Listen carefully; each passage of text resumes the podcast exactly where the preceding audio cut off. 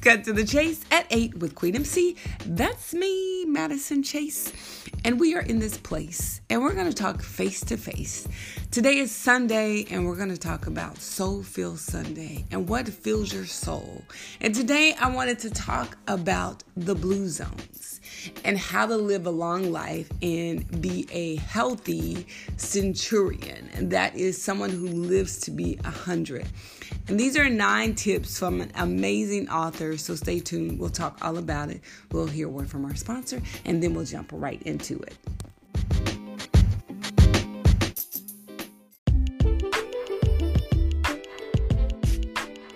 Okay, now that we heard a word from our sponsor, let's jump right into it.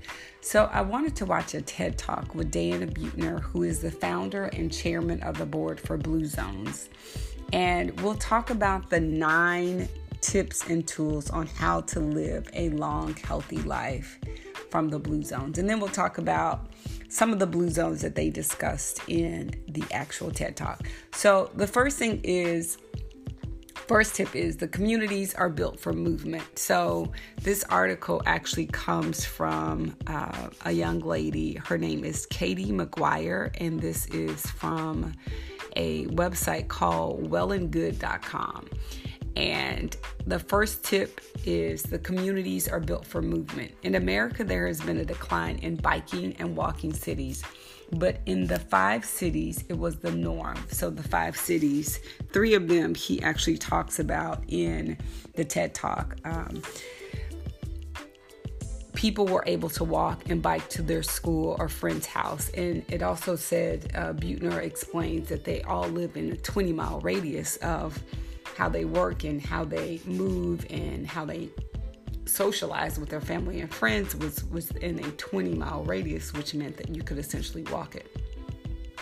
They also didn't have the conveniences that we have here in america.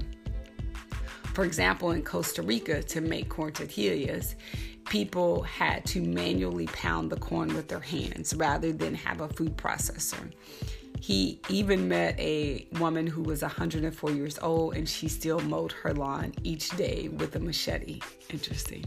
Uh, number two, every person has a strong sense of purpose. A common thread that Buettner found in his research is that every person could articulate what they contributed to their community. Whether they were 20 or 100, every person that they encountered could explain their place in their town. And that was tied to at least seven years of longevity.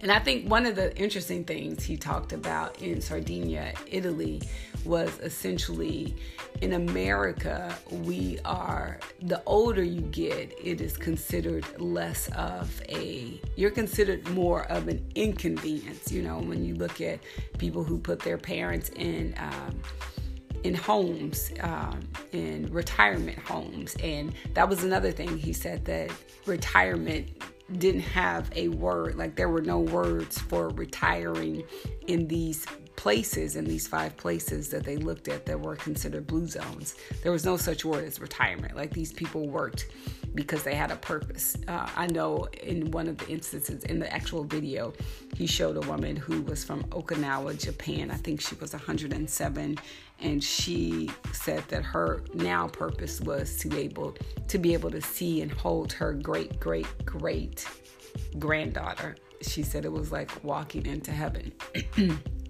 okay uh, so number three a plant-based diet reigned supreme uh, so perhaps unsurprisingly a diet similar to the mediterranean diet was found to be a significant contributor to longevity uh, they some people did eat meat, but it was about the size of a deck of cards and only about four times a month.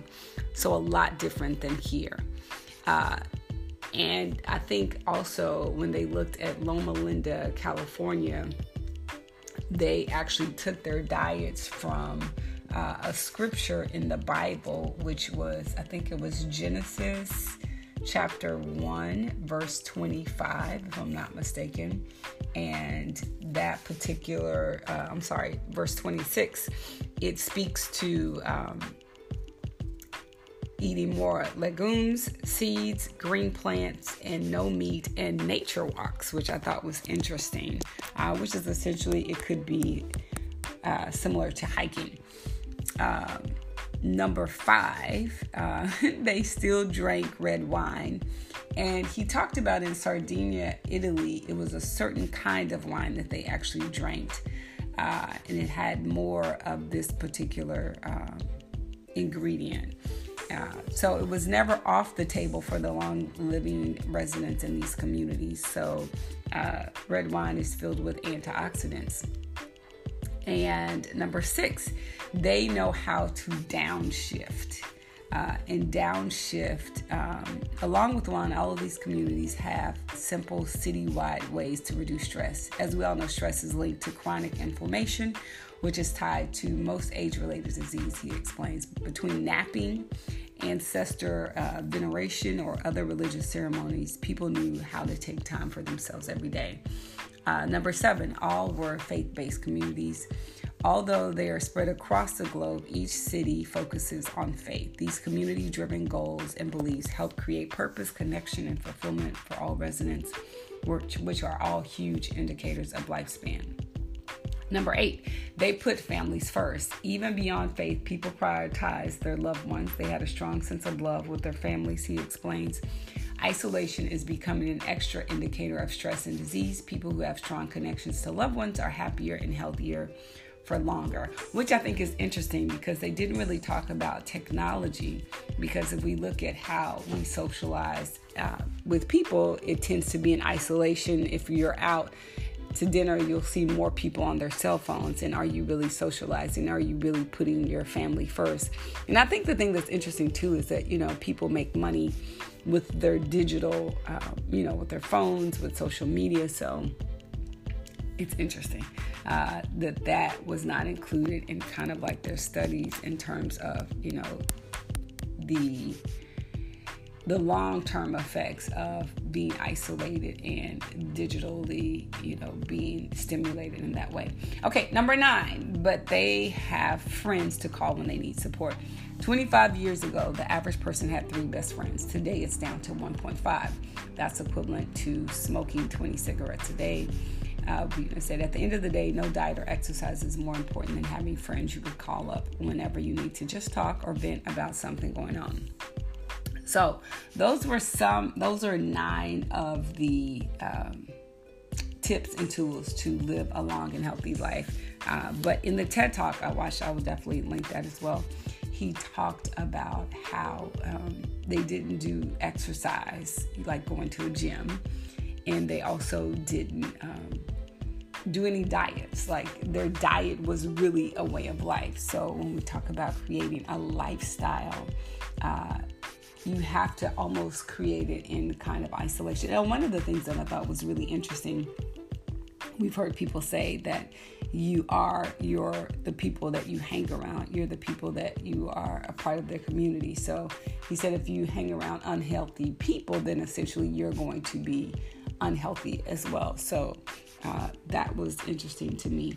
Uh, and some of the other notes I took: right tribe, right people again so you know figuring out who your tribe is in terms of just staying positive and living a long life. So thank you guys for listening. Those are my nine tips and tools uh, and it is based on the blue zone uh, one of i'll give you three uh, okinawa japan uh, Sardinia, Italy, and Loma Linda, California, here in the States because they wanted to find.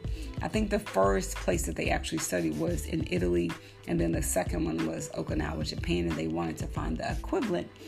Uh, to uh, that in the United States. Uh, and then I looked at the average income, and I was like, I wonder if that has anything to do with it. But uh, he talked about it was a Seventh day Adventist community. Um, and that most of those people, it was very, um, it sounded like it was a little culturally diverse. So I thought that was interesting too. So yeah, thank you guys for listening. I will uh, link this uh, TED Talk that I watched to this uh, podcast as well. So thank you guys, and we will chat tomorrow.